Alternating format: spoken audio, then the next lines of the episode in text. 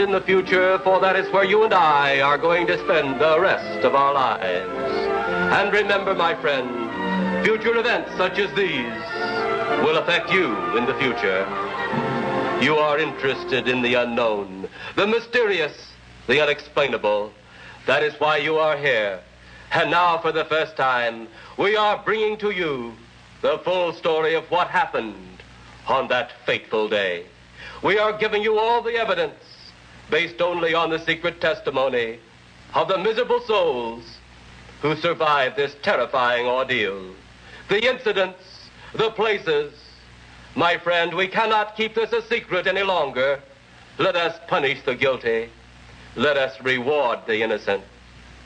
My friend, can your heart stand the shocking facts about Radio, Mysterioso.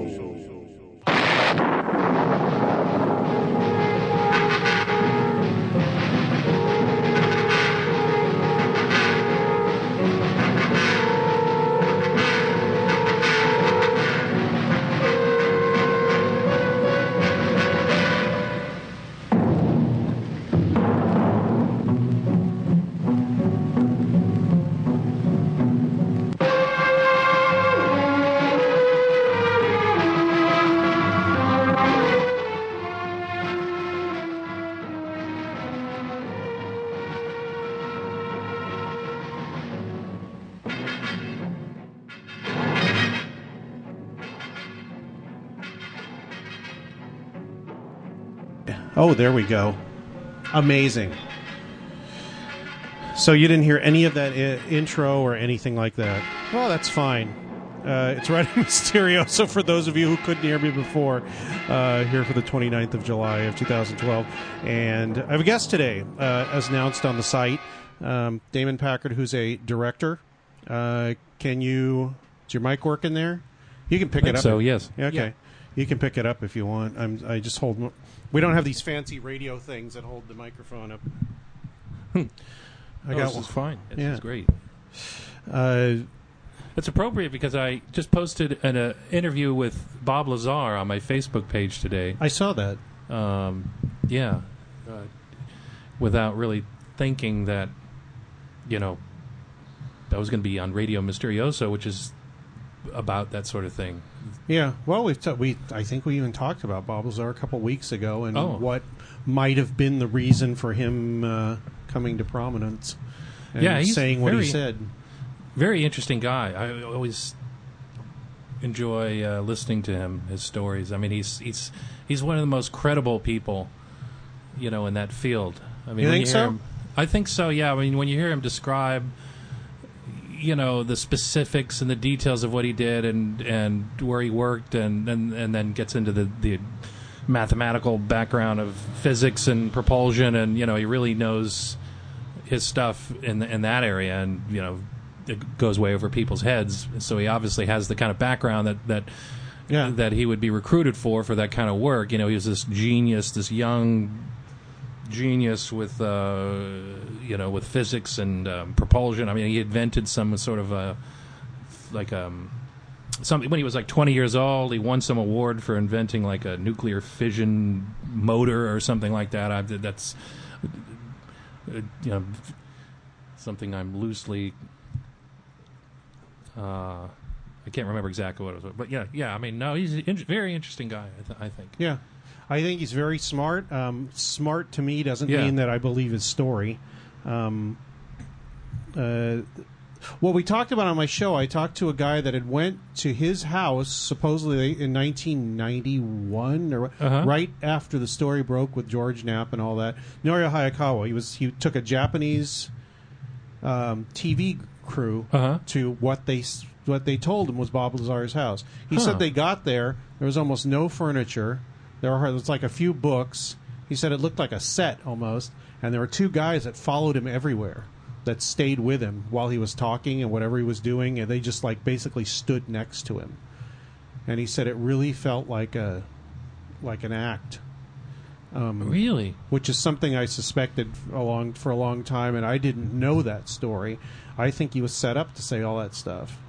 um, for some who knows what reason, but for the for, uh, to get that to get some sort of weird story out and started and see who was interested.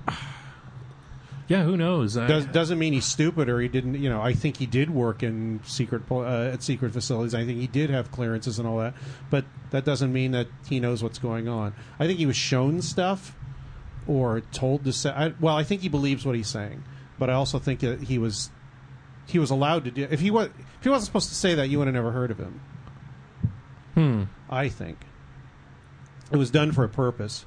I, I really do think that, and that's interesting to me. That's like almost nearly as interesting to me as if what I thought he was saying was So had some reality behind it. So you think there is a, a certain level of truth that he worked there and that he was in that secret program uh, at S4, Yeah, and but you don't probably yes. But you, but when it comes to the alien technology, you don't you don't believe in that uh, part of it, or that goes too far for you think? I don't. I don't believe it coming from him, unless there is something like that and somebody wanted to get it out, which I seriously doubt. Um, like Well- I said, it's not like he's saying this. uh, He wouldn't be saying this stuff if if some if the he wasn't supposed to. They would have told him to stop it. Well, according to him, he was he was like under heavy attack. You know, when he when he got in trouble for uh, breaking the, um I think it was you know when they were testing the the the ships at a certain time out there. There there was a certain time they would do that during the week, and he brought some people out there to see it. Yeah. and then he got busted for that, and Well, he can say whatever he wants.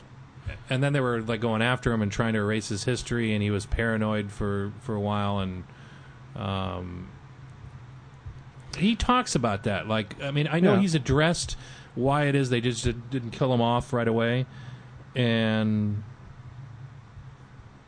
yeah, uh, I you don't have to kill people to make them stop talking. You just tell them to stop it, and then if they don't stop it, you use other things. You don't have to poison or kill anybody. You can make people stop things um, very quickly without having to, maybe not even threatening them, just by directing their attention. Killing people is, and threatening them is very messy. Just influencing them to do things is, is uh, I think, fairly easy. So how would they? How would they do that then? To th- I mean, how would you stop someone talking? It's, uh, Brainwash threaten their income, threaten their Well, he claims that that happened. threaten their. You see, that's that's what he claims would happen to him. Like that they did all that stuff to stop him from talking. That, yeah, they, you know, and they were he was like under heavy, uh, yeah, attack from. And like I said, and- he can say anything he wants. Are there people with him when this happens? Does he have some some sort? Of, did he have some sort of documentation of this? I remember. I think he said somebody shot at his window, and he showed the like window with the gun hole, a bullet hole in it, or something like that. Huh. But I, I, you know, I have. To me, the most, you know, what's the most likely thing that he saw alien craft and, the, and he's revealing it, and the government can't stop him, or that he was supposed to say that stuff for some inscrutable reason um, that only somebody in the intelligence community knows about. That that's my bias. I mean, I will admit that's my bias. Um, that's not to say there aren't, you know, non-human people interacting with us. I think that happens. I really do, but I don't think. I, I, I don't. I tend to doubt that Bob Lazar had anything to do with it, really, um, Hmm.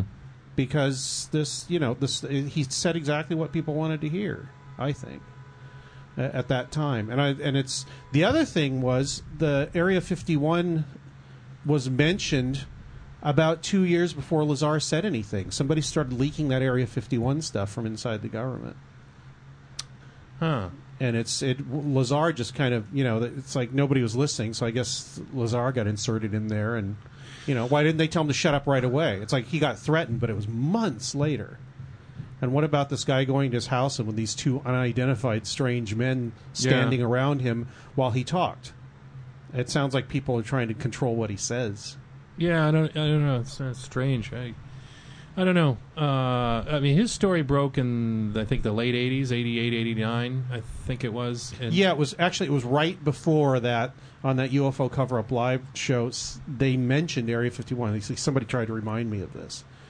Um, and a researcher I know got a map of Area 51 at least a year or two before that as well, because they were trying to make him spread that idea out, and he said he couldn't do anything with it because there's nothing to prove, so he never did. I have that map. It actually has a little dotted line that says Saucer Mesa on it, and S4 area somebody had written in in, in uh, red um, marker pen. Uh-huh. So I think somebody was somebody somewhere was trying to push that idea again and again until it got out. And I don't think it's because they want people to know that there's secret UFOs being tested there. I think it's because they want people to think that and have some sort of attention drawn to it. Or they did um, for some inscrutable reason, um, which I think had little to do with the UFOs and aliens and a lot more to do with national security and um, people from other countries hmm. talking to UFO researchers and asking them what they knew, and because they, they they wanted to control the information coming out of that area by having people who said they knew what was going on out there or saw things out there talk to you know spread this information and talk to people from other countries and Russian agents or whatever because that happened. Huh. So you think it was to obfuscate some other? Uh, I think it was to get people excited about it in in some weird way, but not in a way that a lot of people would pay attention to. Um, only wacky UFO people. yeah. Just a sec. Somebody's knocking. Probably Alan Lee. Nobody there. Hello. What the hell is going on here? So far, David's interviewing me.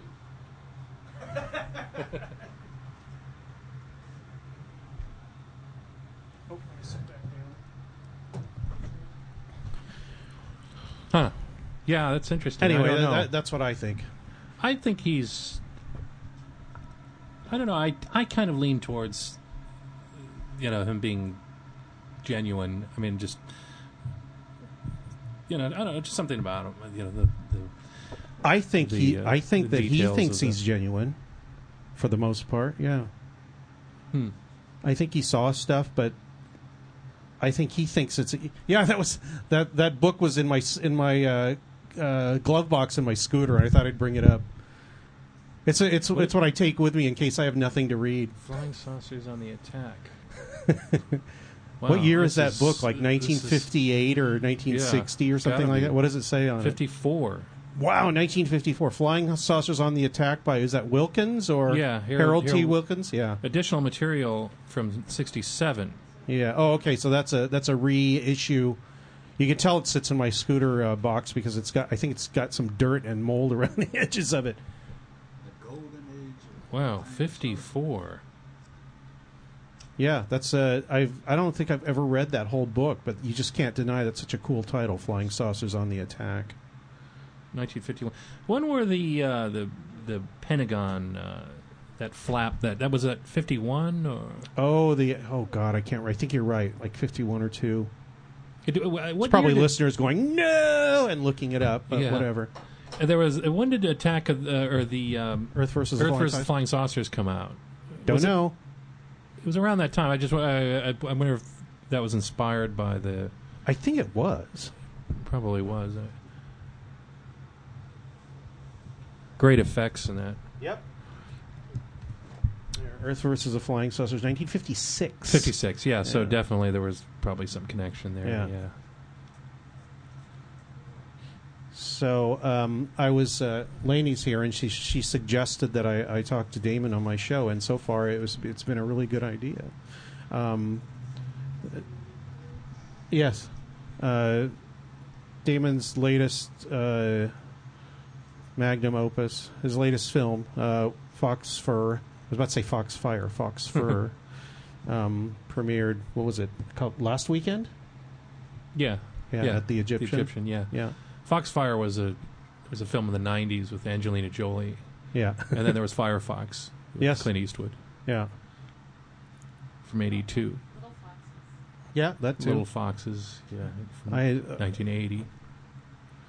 I watched the film in two parts. I watched half an hour of it yesterday and a little over half an hour of it today to get to the end, and then um, I went to uh, a review because uh, I wanted to know if what I thought of it somebody else had picked up on the same stuff, and it kind of was. Um, Did you not know what to think of it? Did you find it hard to sit through? didn't find it hard to sit through. Strangely enough, I mean, for some people go, "What the hell's going on?" But it's it's a certain point. If you're watching a film and you're saying, "What the hell's going on?" like a third of the way into it, stop saying that because that's not how you're supposed to be watching it. Um, Yeah. Unless it really sucks, because you know that's that's that's different. But if it really sucks, then you can enjoy it on a completely different level. But um, Foxfur does not get anywhere near really sucks. It just it, it, it as soon as I stop going, what's going? Okay, I'm just supposed to watch this. Then it started to work for me. Hmm. I think I'd have to have repeated viewings, and I it, well, you know, it's like you know, every time they talk to David Lynch, they go, "What does this mean?" He goes, "I don't know." Yeah. Um, Well, and he usually, I truly mean- means that, you know, Yeah. in, in some certain sense. But then on the other sense, he just doesn't want you, you know, be shoving ideas down your throat. Yeah, I mean, you know, it, when people are confused by something, I mean, the reason that film, Foxfur, is, you know, has such a, uh, a vague, linear um, narrative um, thread to it is because I was only shooting random. You know, it's not a complete film for one. I was only shooting a no-budget version from a, a script and doing uh, like random scenes, things that were possible to do for no money, and then expanding things that weren't in the script, which makes things even more um, uh, abstract and uh, you know surreal when you do that. When you you know you design a film that way, so. Um, and I knew that you know that was going to be the end result too. It was, I mean, um, but usually, yeah, when people say, uh, uh, you know, have that reaction, which is the bulk of the human race, I think, Yes. I think, I think that just means they don't like. I mean, it's just another way of saying they don't like it. Um, and because I, I mean, at least for myself, I know I don't care if something is. I just know whether I like something or not. I don't overanalyze it. If if something is confusing or, uh, you know, I'm lost or I, you know, it doesn't matter if it's interesting. I don't.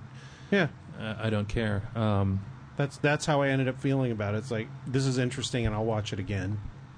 Um, now it's funny because one of my questions was, uh, "What do you think of Bob Lazar and Hoagland and all that?" And you have a kind of a different take on it than I do. I've I've I've been into it for I don't know how long, and at, at a certain point, I kind of got to the point. I, I kind of got to this level where the noise, the signal to noise, was so much. I kind of just stopped. You know, I, I kind of stopped paying attention to Richard, Richard Hoagland and stopped paying attention to to David Icke. And, well, Icke very Yeah. early on, but um, just It- they just kind of start repeating. these are characters up- in the movie, actually. Uh, Oh, yeah, played, yeah, played and- by actors, but they're in the movie. Yeah, and I meant to have a few more too. I mean, the, the script has Billy Meier and Oh, as really? characters. Yeah, oh, Yeah, yeah, yeah. In fact, David Icke, Richard Hoagland, Richard C. Hoagland, and Billy Meier end up sort of teaming together in the in the full length version and um, saving the world. They're, they're, they're, they become like a, a, a little team. Um, yeah, and I think I had some other characters in there too. I was I was trying to pack everyone in there. Excuse me, there's a longer version? No, the script. In the script. longer version that doesn't exist. Um, so, yeah. I wish I could have gotten uh, Billy Meier in there, and I wish I could have found someone who, uh, who, who, who at least somewhat resembles Richard C. Hoagland. Um, I like the Hoagland, fact uh, that the guy didn't resemble resemble Richard Hoagland. uh, John, the guy who played him, is a really nice guy, is a friend of mine, and, and um, I think he did a great job, actually. Yeah. To me, he was like second to the your main character, the one in the van, whose name I can't remember because I've only seen it once. I mean, and just in terms Chris of like, Caniff, yeah, yeah. ste- stealing the show. Yeah, oh yeah, definitely. Yeah, he, yeah, he really holds it together. I mean, Chris, um, he's great. I mean, uh, yeah, he should be, uh, he should be doing big films. Do you, uh, if somebody uh, walked up to you and said, uh, uh, "What is this?" Before they even saw it, would you tell them anything? And and then we'll go into after they see it. What would you say? It would depend on what their reaction was, right? Before they saw it, would I tell them anything? Besides what's in the trailer, which is uh, basically kind of just like the film, except it's not really about the film. It just kind No. of shows you who's going to be in it. yeah, and a lot of those characters are minor Yeah. characters that show up for a few And there's shots in it that are didn't actually make it into the And, final cut. Yeah, of the well, movie. I, oh, I like doing that. With, yeah, I like, yeah, creating trailers that way where you put stuff in there that isn't in the movie, and Um, um, you know, I always liked those trailers. You know, trailers in the '70s where they would shoot things for the trailer specifically, shoot scenes or Oh, yeah. shots, or you know, it might be a, even just a title design or something. They don't do that anymore. Um, and uh, yeah, I mean, the trailer can be like a little movie in itself that's separate from from, Mhm. from the film. It doesn't have to be. It, I mean, it, obviously, I mean, trailers now are so formulaic; it's ridiculous. They have been uh, forever, but uh, they used to be less so. At some point, they, be- you know, the formula really took over and completely took over. Yeah. Uh, but um, yeah, you know, I, li- you know. Maybe the question uh, should be more somebody would say, "Why should I watch the film?" And it's the same. I was just diverging a little bit. It's the same with like featurettes, behind the scenes featurettes in the '60s and '70s. They were they were unique, creative little movies in themselves. A lot of them they Yeah. were put together by filmmakers, and they had a, they would go off into certain areas. They would you know like the featurette for like Funny Girl or or uh, Point Blank, for example. The John Boorman films. You know, is about Alcatraz and it interviews some of the, the inmates there, and Yeah. and you hear their uh, their monologues and you know things like that. You know, those are those are interesting little movies in themselves. The featurettes. Yeah. Um, yeah, I mean, we've gone so far into a different direction now with, with you know, creative approach to filmmaking. But, but what was your getting your question though? Well, my I tried to narrow my question down to if Well, somebody would if somebody was thinking this, if you said uh, somebody somebody say I was, well, you just met somebody and they, they they'd say, um, "Why should I watch this movie?" What would you tell them? Oh. well, I yeah, I don't know. Because that's I- what we, we're sort of doing that on the show, but we we can talk about whatever we want. Well, I mean, I mean, if anyone has an interest in, you know, the regular subjects of coast to coast over the last twenty years, um, they might find it interesting. I mean, if there, if anyone is interested in the Billy Meier Pleiadian story, they, they, they, I would think they might. Oh, that's want right, to be yeah. interested because that that was the main inspiration for the film, wanting to do a film about the the, the Billy Meier story, right. Pleiadians. And- well, and- and yeah, in the trailer you actually use Art Bell saying, "Here's the sound of the the Yeah. beam ship," and with that, I think that's the actual sound he played, wasn't it? Yeah, mhm. yeah, Yeah. that was the you yeah, it was the recording from 1980, and that sound is actually high tension wire holding up the models. There was a guy who recreated that in England. Really, um, Go ahead. Interesting guy who who created exactly what what are we uh, distracted with something? What? Oh No. he created exactly what uh, recreated what what Meier did with the models. Really convincing Yeah. um, and the, he discovered by accident that that sound, you know, that whirring sound, is what you get through the the high tension of the wires holding up the models when they're in close proximity to each other. They they, they make that sound. It's the exact sound Oh wow. and he demonstrated that in a video. And I, I was in corresponding with the guy while I was making the film, and he really liked the footage. I, I shot the David Icke sequence at the Bodhi tree, and um, and he was going to send me some beam ship model. He made some like exact replica beam ship models, and and um, I just I couldn't come up with the money to you know to pay for his labor and the shipping and all that. So I ended up just using the one the one model I had made, which is a pretty good scale model. Yeah. Um, It is. I remember once seeing this. You know who Michael Hesemann is? That that German UFO researcher. He's not hasn't been around for years. I don't even know if he's still alive. But he was pushing the Meier stuff once, and I remember seeing him at one of these conferences, and he he said um, he was showing these films, and one of them was this uh, one of these ships, and it was just kind of flying around in a circle. uh-huh. And it was obvious it was on a wire, Is and that it, it was the, uh, leaning in because it had a, a point Yeah. at which the top of it was suspended. Yeah, it was. Uh, is that the footage where it's going around the tree? Yes, Yeah, yes, it yeah. was a- it There's was only the- so much footage. It's all online too. I mean, there's only so much footage that that got put out there, and that was footage that was reshot off a screen by the Japanese crew when they were visiting Meier, and he put on his um, Super 8 projector and showed it for them. I think that's the only footage that exists or that got Yeah, circulated. I think Um, that's what he was showing. but yeah, there's the tree footage where it's swinging back and forth. The guy in England rigged up these models the same way, where it had that same movement to it. Um, so, yeah, it seemed seemed like you know pretty obvious at that point. Yeah, Well, but you it- that was like a jumping off point for the movie, though. So you don't you don't really What do you think of Billy Meier? I mean, do you, do you believe anything that he says, or that he had any sort of contact with anything, or was it just a really interesting cultural phenomenon that was a good, like, kind of uh, um, stake to hold down part of your story? Well, I don't know because there there's still some other aspects of the whole thing that, that can't be answered so easily, like the eyewitnesses and the uh, um, you know the people in the, the, that live in the surrounding areas. They were interviewed and had been seeing things for uh, you know similar sightings, eyewitness uh, you know. Uh, um, uh, so there's that, and then there was like other there are other physical evidence of in the area. The so uh, you know there might be some, I don't know it's hard to say. Uh, there might be something to it that that just can't be. I don't like to dismiss things. You know. I don't either, but uh, Billy Meier I kind of dismissed. Um, people dismiss everything. Then, Yeah. You know. I, you know an what? automatic. It doesn't mean it's not interesting or important. I just dismiss it as something that actually happened that everybody could experience. But so to me, that means it's basically meaningless for most people and for the history of Mm-hmm. UFOs or whatever you want to call it.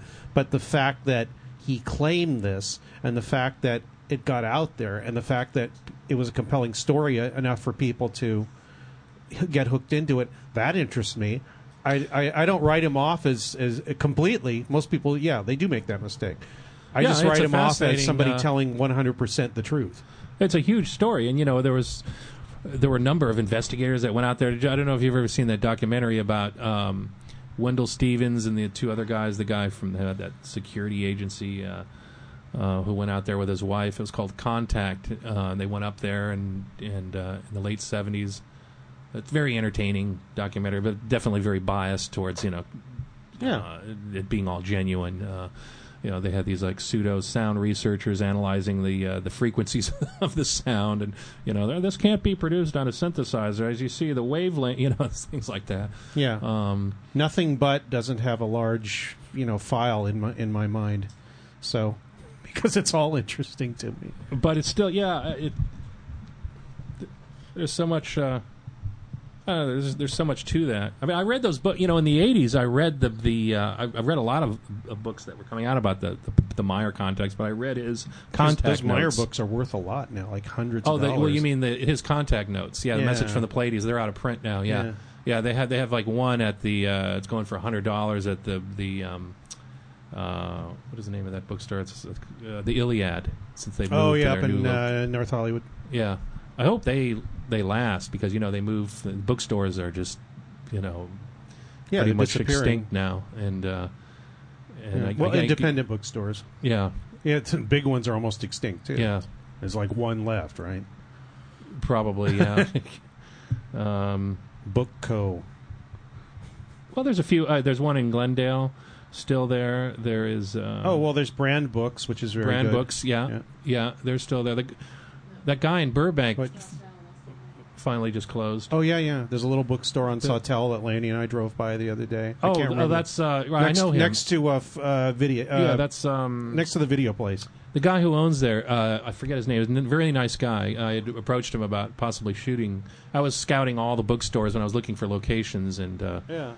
Um, the Bodhi tree was nice though to let us film there. Uh, that was actually a miracle that they let us shoot there because they usually don't let, from what I understand. Uh, Weren't they already about to close when you? Yeah, I was wondering because there's well- stuff in there from like a few months ago, and I know they closed like what a year yeah, ago. Yeah, they were they they well, you know, um, when I first asked them, they no, they had like another year or so to go, but the, the, before their lease ran out, and I thought that the, I think they were, un, I thought they had been saved. Maybe they, Yeah, that, and- that's what everybody thought that they were like, "Oh boy, Bodhi Tree's going to be." Then suddenly, bang! That somebody opened the trap door, and they were Yeah. that was it. so I went um, there that last day. Did you really the Yeah. last day that they were open? Yeah, Or- to the last. I was there in the last like probably hour that they were open. oh wow. The, the shelves were all empty almost. yeah. It was really depressing. I mean, places like the Psychic Eye are still around, but I think they Oh. make most of their business through the, the psychics and you know the other things that they do there. Yeah, those psychic girls they have in the back rooms. Um, that sounds Uh, good. uh, okay, we've done your card reading. Do you want a happy ending? but um, and selling. Um, know, paraphernalia and things. I don't, I don't know Yeah. how many people are buying books anymore. Like the books I had to go down and selection see what is- paraphernalia they have. There's some psychic paraphernalia I still would like to get a hold of. Hmm. I'd like to get a scrying mirror. That would be nice. Scrying Uh, mirror? Yes, and uh, oh, you know, up to about I think when eBay was first up, or when I first discovered it, you could still sell. Um, Oh, you can smoke in here. Really? yeah, you could still sell e meters on eBay, and I was outbid on one for like twenty five dollars once. And then within like about a month after that, Scientology swooped in and said you cannot sell e meters on eBay. Oh, really? Yeah, so I almost got an e meter. Damn it. Huh. Yeah. How I, does that hook- does I that got a hook up to Violet your- Ray machine, but I got that in a in a thrift store in Roswell, actually. Huh. Vi- what is it? Violet ray machine? Violet Ray. You know, Yeah. when they when they let the passers-by use the, the e-meters, they don't call it a personality test anymore. They call it a stress test. Oh, yeah, of course. Even though they're not supposed to change anything, they changed it. There, see, I don't have. There's there's my new wallet. It's a Ouija board. Oh, nice. That's great. Returning, returning to Foxfur, um, did we talk yet about the six different Foxfur actresses? Did you notice that they were all? Yeah, well, of course, yeah. Yeah. Did that come across clearly? Of course it did, because I kept calling somebody Fox friends. Like, that's not the same. Oh, there's another one. Okay, now I get what's going on. So was the was the reason for that? Did it did it happen out of necessity because you Mhm. lost actresses, or was it? Yeah, worked couldn't get the people strength back. the story? People, uh, everyone's too busy. I But you- mean, you worked it into the story, right? yeah, yeah. I tried to. I mean, you know, I had It's funny, your That's more director of a good character. director, Yeah. You know, to, to make lemonade. Yeah, the, your director character in um, uh, Space Disco yells at one point, "Everybody's so busy." Well, it's, I mean, yeah, people's Walter's lives- directing movies now, and he had that same complaint. Oh, really? Yeah, yeah. Yeah, I mean, everyone's lives are so hectic now. It's it's if you're not if you don't have people signed to a contract, you're not paying them a regular salary on a weekly basis, and you have a good producer who's there to make sure, you know, you've got your crew and your your talent are all there, committed. Um, good luck because yeah, people are just things are going to happen. Um, you know, dilemmas, emergency. People are just. And if your shooting schedule is spread out over a long period of time, that's you know that's even more impossible. Oh, yeah, yeah. He had that. He had that same complaint. He says like, "I can't get this damn thing done because I, I everybody else say yes, yes, yes, and then the morning of the thing, two people call up and say, "Oh, I can't make it." Yeah. And it's and I don't blame any of the the actors or the actor. I mean, it's it's just circumstances are so people cannot unless you know they're getting really good money. Yeah. Um, were you able to pay cast and crew, or was this? What was I tried to. Yeah, I paid people. I, I did pay people as much as I could, um, and it would it would vary. Uh, usually wasn't very much. Some people did it for free. Um, Some did it for barter. some people I ended up owing some money to. I told them I was going to pay, and I would, it went. Yeah, I mean, and the only reason the shooting schedule is spread out over such a long period of time is because I was never able to get a hold uh, ahead of expenses. It was just being broke month month after month. You know, so if Yeah. the only time I could shoot is when I could actually get a little bit ahead of expenses, and I had a little bit of money to to pay some people or to you know props or wardrobe or whatever is needed. There was some expense. Um, You didn't call up these these locations and ask for permission, did you? Some of them. Some of them. Well, yeah. n- To no. seek permission is to seek denial. yeah, I mean, you're, you're always automatically going to get a no. Uh, Did you ask? Coppola always talks about that too. Is like how you get no all the time. Everyone says no.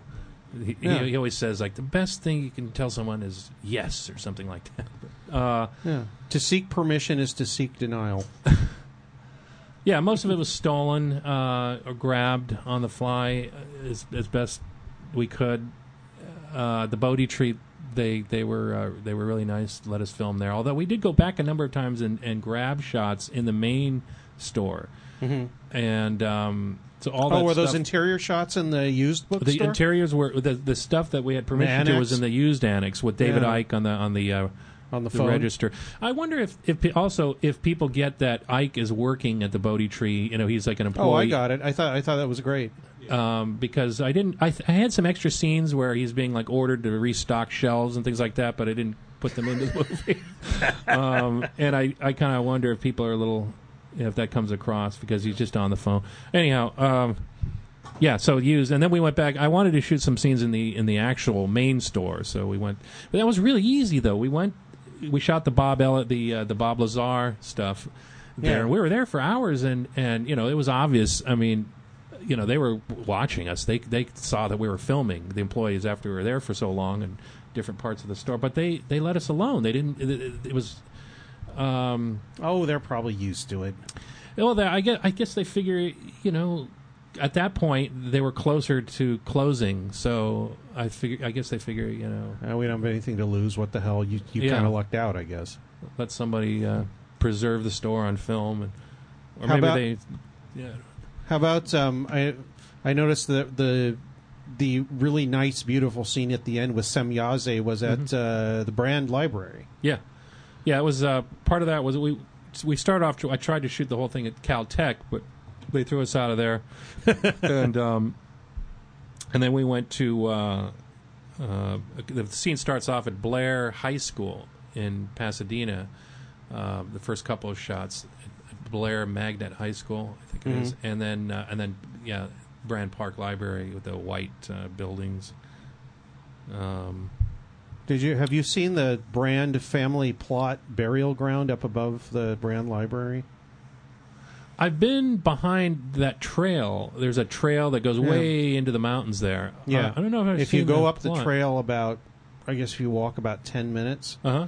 and you look closely to the right before you get to the real like unpaved wild part of it, Uh huh. There's a little fenced in area, and there's a large sandstone pyramid that's about the size of this room that says brand on it. Yeah, I have seen that. Yeah, yeah, yeah. I think I was even may- maybe planning on shooting some scenes over there. Okay, yeah, because it's a there's a it's all fenced in, but you can crawl under the fence, and there's nobody around there. Yeah. So I took some pictures there. It was it, I wrote it for, wrote it up for Weird California, but it didn't get in. Huh. Um, Yeah. There, I mean, I was scouting a lot of areas trying to find interesting locations, and a lot of them didn't get used in Yeah. the film. Um, did you go? Did you think? Uh, ne- uh, have you seen the Vanalden caves? They're sandstone caves up near Tarzana that are just basically people, people have scratched graffiti and sculptures and all kinds of weird figures into this into No. this cave that's uh, again about as big as this room.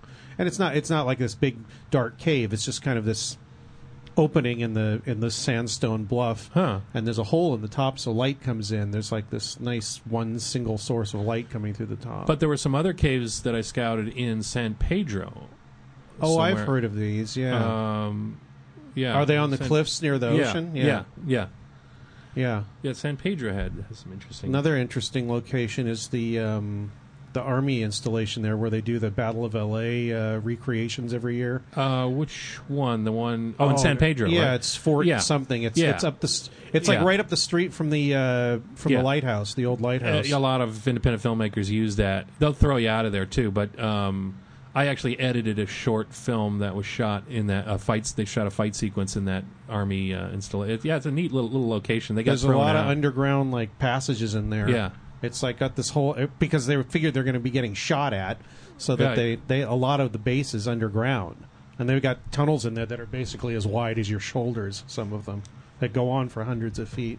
Yeah. it's a good creepy place to do to to shoot. Oh, I know. if- Yeah, if no, you I- could get in there. I, well, a friend of mine did get it, and they shot like a lot of. They, they were there for hours, and they shot a whole fight scene there, and they were running around, and uh, and I, I cut it all, and then uh, they got the cops came and threw them out of there, and he got all that on on film too. The cops coming, uh, but yeah, there's also the Sunken City in uh, San Pedro, Sunken City. I'm sure you know of the. That's an interesting little area. I don't think so. Really? That's may- the maybe you where the gotta remind earthquake hit and it, it like uh, up up uh, heaved the the. Um, You mean the Long Beach earthquake from like 1930, whatever it was? I think so. Yeah, Yeah, it's because really that would old. have been you know like basically like five miles from it or whatever, ten miles. It's really old. It's this area somewhere in Pa- called the Sunken City. Uh, you can Google it. Um, it's just a, a weird, interesting area. It's otherworldly and. Um, do you know Rich Polly Sorbet? Yes. Yeah, he gave me. He shot some footage at Sunken City, and I that I cut for him. Oh, that's right. Because uh, the Dominator got cleared off, so he couldn't be um, obsessed with that anymore. So I guess now he's obsessed with the sunken city. Rich Polly, he, here he's an expert on weird locations. yes, he Uh, is. Yeah. Um, He's in Space Disco too. Is he? Yeah, he plays Parsons. He plays, you know, Winston in the 1984 story. There's Winston Smith and his friend Parsons. Uh, Oh, okay. Um, I, like I said, I think I watched about 15 minutes of that before today before I had to go do other stuff. Uh-huh. Yeah, just to But, get a uh, little bit of flavor. And I also noticed there's like heavy amounts of mu- music in the films. Where do you get the music from? Do you? Is uh, it like in, in which one? in the- both, but especially in Fox Foxfur because that's the thing I watched most of. It's completely. It, Well- it's nice because there is sound design and music throughout. Mm-hmm. Yeah, Fo- well, Foxfur was was pretty much all Tangerine Dream, except uh, Oh, that's right. oh, there was some there was some Michael Stearns and Steve Roach and um, and little Alan Silvestri too, from Clan of the Cave Bear. Oh, okay. Uh, but it was all Tangerine Dream from Firestarter and uh, oh yeah, audio clip. Uh, yes, yeah, they brought in some like that, audio clips. wavelength and fi- I, you know, I uh, I didn't bring in. I I was trying to figure You out. You can to- send it to me, and I will drop it in before I post the show. Oh really? Yes. All right. Well, I, In fact, we can say, and here are some audio clips. Yeah. I, oh, for the like, sure for the uh, archive. Ver- yeah. Okay. All right. Well, there's, there's the, what we got maybe 20 people listening, 30. Yeah. Um, we Sure. get you know a few hundred downloads or more. So, Sure. And it's on iTunes. So before Okay. I post it, I take out all the I'll do ums and uhs and you know whatever. And if you give that to yeah, I'll just drop it in. I'll do that. Yeah. All right. Yeah. We can make all kinds of edits to the show. Yeah. so it, it's are you? I noticed you used Art Bell for the the trailer. You use Mhm. a lot of people that are always on his show. Is this just like the thing that you're interested in? That you because it, I noticed in Space Disco you had Alex Jones as well. Mm-hmm. Yeah. Yeah. Alex Jones is all over Space Disco. Yeah. Um. Is this just so- it's you? You're just interested in that culture, so that that's what comes up in your films, or at least two of them. Well, I mean, with Space Disco, I mean, I was doing a. Uh, you must be. We talked about Bob Lazar for 30 minutes at the beginning of the show. Yeah. Oh. Oh. Well. Yeah. No. I mean, uh, but I, uh, you know, I was I was making a in Space Disco. I was making a statement, an Orwellian statement, because the, the film is a, a mix of 1984 and Logan's Run. It's, Yeah. it's like a fusion of different ideas. A sequel to, to Logan's Run and a sequel to 1984 that I tried to combine. And they really they were two separate ideas. And, and then there was a behind the scenes featurette thing and tried to mix all that. But but so the Alex Jones and Icke seemed to fit into the the um, 1984 um, scenario. Uh, they would be like the Goldsteins, you know. Alex Jones, especially, would be like the Goldstein on the monitor, A- and in many ways, it was a tribute to the Michael Radford film from. From, Which did one? you ever see that from No. 19 from 84 it came out in 84 the, the movie 1984 with John, I remember with it. John Hurt Yes, I remember it. I, f- I might have even seen it.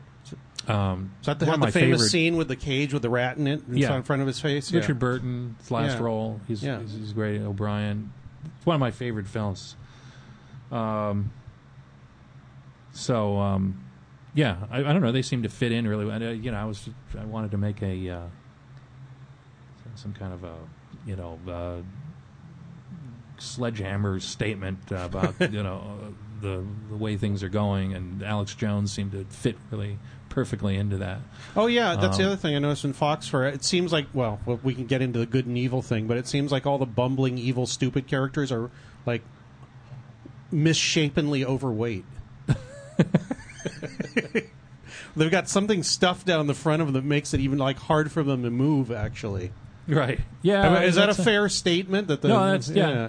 Everyone's stuffed up with pillows. From that those inspired by by real characters? Or Well, how is that stuff? uh, there were meant to be a lot of ob- obese people in the film, but it's very difficult to find.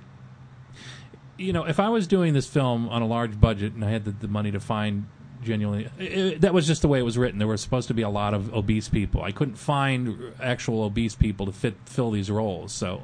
No, That's where what? The, that's where the pillows come I in. I thought like Uh, three quarters of the population. well, that's the irony. I got to be careful. You go gonna end up- everywhere. They're everywhere. You look. I mean, yeah, exactly. It's 90, 80 percent of the population. Uh, but if you put an ad up looking for actors, you won't find any. I couldn't. I mean, I was having a really difficult time finding uh, yeah, he- heavy set people. And in the script, it's described as as Foxfur actually being overweight in the first part of it, and then when she gets Well, she When is she- in that first uh, when she Yeah. goes and talks on the phone that time. Yeah, that was just yeah, and that was it's funny because that was just test footage with that actress. I ended up using it in the movie because it was an actress I was sort of yeah, it was like auditioning and we were testing lighting out for that scene. But it turned out so well, I just I ended up using it and and I never reshot the scene anyway with with the other girl. It was so difficult, you know, getting these shooting days and or you know the, the thought of reshooting something was you know I was, I was lucky to get any shooting done, you know, if, in in a given month. Um, um, but um, yeah, no, the obese. So so Foxfur is, is supposed to start off overweight because she doesn't leave her room much and. Uh, and she's a little crazy, and um, she has this ability to see the dead zone. But so when she's thrown out of her room and she's homeless, and she transforms into the Robin Hood character, Right. which is a time transition uh, in the in the story. It's supposed to be a time transition of several months, so it takes place several months before December twenty first, twenty twelve. Uh, then she loses all the weight, and she's very thin and petite. And that at that point, um, uh, when she sort of transforms into the Robin Hood, and the, the, the Robin Hood outfit comes from when she's on the streets or she's homeless.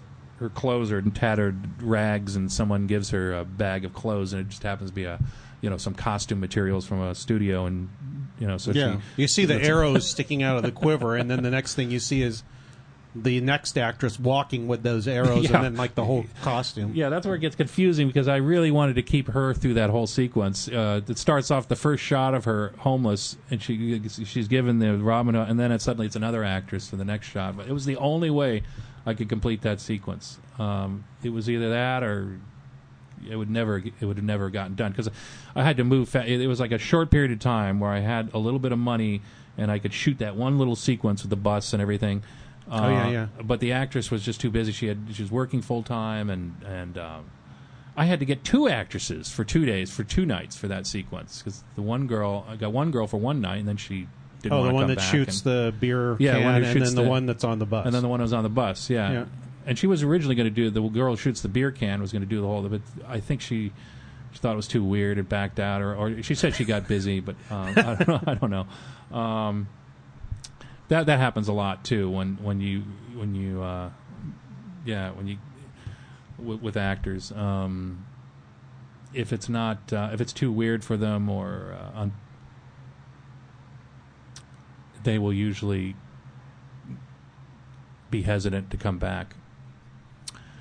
I was gonna. That wasn't Laney. Did I interrupt, interrupt a question?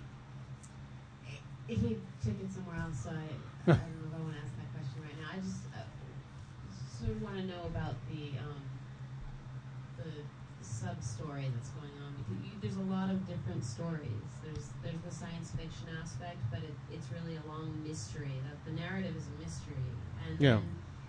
with I was wondering about that the scene with the first Foxfur where she's got dark hair.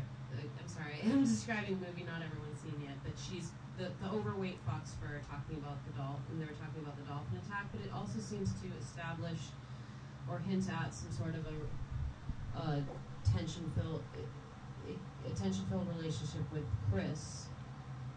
Who's Right. Chris? Oh, the the. it, Uh, hints, it hints it hints at some sort of a strong connection between the two of them, which yeah. Well, they were they were has in these throughout, but um, in the in the script they had known each other before, and she was in the behavioral unit.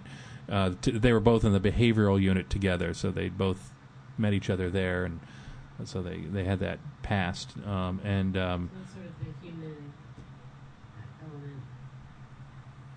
And she was like she one of the, she doesn't leave her room much, but but um, um, she calls every now and again when she really has to get somewhere. She you know, she, she doesn't have a car and she, does, she doesn't want to walk the streets because she ha- she's um, sort of um, subject to um, she ha- she has this ability to see the dead zone when she's outside, which is um, which is very painful to her. So she'll have Chris drive her around in his van.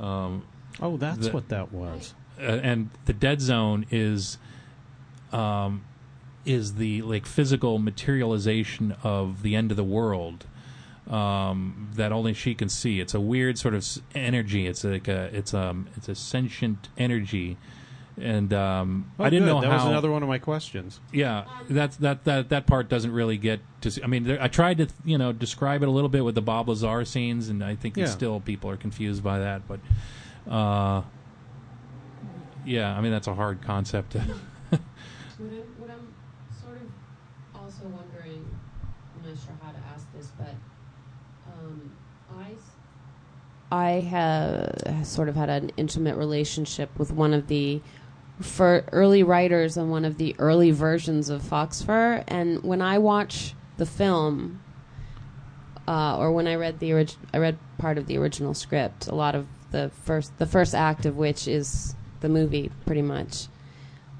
I in some of the dialogue between Foxfur and Chris, I, am wondering as I'm watching it, was any of this pulled from uh, my previous relationship with that early writer? I, cause I, or am I just relating to a universal message or or truth among relationships between two people? you mean the Foxfur character in those opening scenes? You think you? you Throughout, I recognize some of the oh, really? con- the like like for instance what? when when they're in the van and they're arguing and she's just like let me out i'm gonna walk home I'm, Uh-huh. i recognize a conversation like that I've had that conversation. okay maybe everyone's had that conversation okay so the great either way I'm, i recognize you know i can totally relate to to their What are you That just story. mentioned like five minutes ago? You said that actors like, oh well, I don't want to do this. What are the actors' reactions? One, when you're doing it, and two, when they see the finished product. I guess it ranges all over the. I don't know because you know I rarely hear back. Uh, a couple of the actresses, I mean, don't. Uh, one girl, uh, Cassie, I haven't heard anything from her. I, she doesn't seem to even want a DVD. I mean, I don't. She's. I think she's busy doing a play or something now. Um but um, uh, I shouldn't say anything. But she was very supportive, and she. Uh, but um, well the, the main actors were at the premiere and they seemed very happy Oh, okay. well, not all of them. Uh, there were there were actually only the main Foxfur and, Paris and Chris was there. Uh, and Bob Ellis Bob Ellis, yeah, a few, a few of the, yeah, the ma- uh, Chris was there, Paris. and Um, Clu Gulager What? was there Oh, yeah, and Clu, he watched it from the front row center. He loved it. Really? Well, Clu's a old, yeah, Clu's, yeah, he's an old friend. I mean, he he goes he goes to a lot of stuff, uh, and he, and- He, Last I To- heard, he was on a show on KXLU, which I listened. I think he was on music for Nimrods. Once. he was he, Oh, he's yeah. he was in Return of the Living Dead and Oh, that's and right. old yeah, I know who TV westerns and yeah, I know who he is. Yeah, it's it's one of those Well, people. It's like not he's still everyone does. alive. That's great. oh yeah, no, yeah, he he still What is looks walks great. He's got a 70s now? full full head of hair. Eighty three. uh, eighty three, and he still walks miles a day. He walks can't- I- everywhere he goes. He walks from he lives near the New Beverly. He goes to the New Beverly regularly. He's, I want to he, fix him up with my mother. He always sits in the front row. It's going to be sad when you don't see because you know I'm so used to seeing Clu, you know, his head in the front row, and you know, um, but uh, yeah, yeah, and he walks like from his house all the way to the Nuart, and uh, Very I, th- I think to the Egyptian Introduced too. himself to me. Charming man. Yeah, Um, really, uh, really nice, I I love all the and he, and a very interesting filmmaker himself. If you've ever seen any, any of his, he, I No. mean, Clu has a very. I never, you know, imagined because I'd known Clu before I met Clu and saw some of his films that you know he was really this crazy avant, kind of really wild, crazy avant-garde filmmaker, and Yeah. and really talented. Really had a, a, a good, strong eye, uh great with you know, um, interesting visuals. I mean, he made a short in the late '60s called "A Day with the Boys," uh, which is, I think, the yeah, it's the only thing of his that's actually been officially released. It played in theaters at the time it came out in '69. Criterion put it out with uh, with a film called um, uh, George Washington. Um, but it was uh, I think it was an award-winning short. It's really surreal and eerie, and um, and I think he had started off with, uh, you know, I mean, he, he had a contract with Universal, and he was doing a lot of acting roles, but he also had a lot of promise as a director. But I, I, I think that he, his vision and his was so unique that you know it just uh, he had a lot of trouble with you know too, too much trouble working with producers and executives and things like that. Uh, but he made this he made this other independent film in the late seventies called Norma and Jean Novak, which is like a bizarre, uh, indescribable a musical and bank robbery family, but dysfunctional bank uh, family of bank robbers, and it's uh, it's really dis- disturbing and um, yeah, indescribable. And he, um, so Where can we see that? Yeah. well, they sh- you know uh, it's been screened a couple of times, and they showed reflections at the Egyptian. Uh, they com- they doubled it up with Clu's films, uh, and it's very rare. I mean, yeah, they, I mean, I don't think that that uh, it's never going to come out. I don't think they want it since the films were never completed for one for one thing. Um, they're all incomplete. Norman G. Novak, and he did another one called "Effing Tulsa." Called Super- what? Fucking Tulsa. It was called. Oh, okay. I Um, I may have heard of that actually. It's uh, they he shot might in have Super talked 8. about it on that uh, on that interview on uh, the uh, Nimrod show. Oh, oh, yeah, yeah. They were. I, yeah, I don't think they were ever completed, so I don't know Well, if, that's too if I'll bad. ever uh, if we'll ever get to see them. Um, yeah, they've screened a few times. You know, They screened at the New Beverly and the yeah the Fine Arts Theater. So Yeah. they have screens, so why can't we see them? They don't want them coming out. They don't want them released. I mean, John they? John Who- Gulager is, is in charge of, of you know safeguarding the prints and uh, His son. yeah Yeah. So who doesn't want the family or Clu? Yeah, I think everyone. Yeah, because the films are never completed, and they're very particular about you know what they want released to the public. Oh, okay. I'm the I, you know I like For, releasing for im- everything. sake of image. um, yeah, just for for whatever reasons they. well, if I haven't finished something and everybody wants to see it, they can't see it because I haven't finished it yet. Yeah, I mean, even if they want it finished, and I, I guess I could understand that. Well, let's see half of what you've done, but that's not what I meant. Is half of what I've done. You have to see what I actually meant, and if he's not going to finish it, then it's probably his decision, the, the you know Clu's decision not to release yeah, him. sure. Yeah, I mean, and you know they've sat. I, I don't think they've been seen for many many years uh, up until f- fairly recently, where they started screening them again. Uh, see, you know, Norman G. Novak is seventy-seven or seventy-eight, so I don't know. You know, who knows how many years after he shelved it. You know, and, But he, he Um, was okay with bringing him out in public and showing the partial. yeah, I, I guess uh, yeah, he loosened up. Uh, Well, that's so not permanent. years, uh, you know, you can't. It's not something people watch over and over. They just got that little glimpse. yeah, Maybe, Yeah, he, maybe God. you know, maybe I I, had I seen hope it- at least people would like kick his butt, say, "Why don't you finish this? We want to see it." Sage had shown me. My friend Sage Stallone had shown me the film before I saw it screened. On he had a VHS copy. Oh, okay. Uh, so I'd seen I'd seen all of his stuff, and he showed me Day with the Boys and Oh, effing all right. Tulsa, and he, I think he was like the only person that had that stuff, you know, because he's close friends with Clu and and John. Oh, okay. What did he die of recently? Did he get? Uh, probably. I'm I'm guessing. I mean, I, I'm guessing Vicodin and things he was popping. It's, when when I knew him, he was he was uh, you know downing like 20 Vicodins a night, and This is this is Sylvester Stallone's son we're talking about. Yeah. Yeah. Um, that's my guess. He probably. My guess is that he quit for a while because he definitely. I, I know he quit at one point, and he was assuring me he was off of that stuff, and uh, I quit. I'm done. You know, and if he started using again, then his tolerance would have been a lot less, and uh, Right. uh, Yeah, that happens a lot. Somebody says that's it, then- and then suddenly they slip, and then that's it. yeah. Yeah, yeah.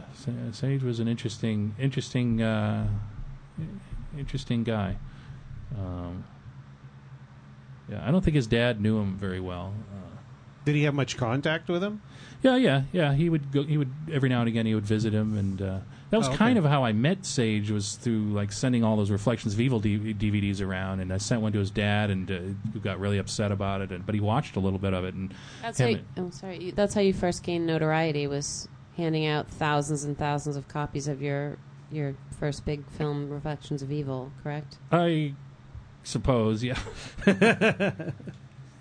uh, yeah, I guess I don't know.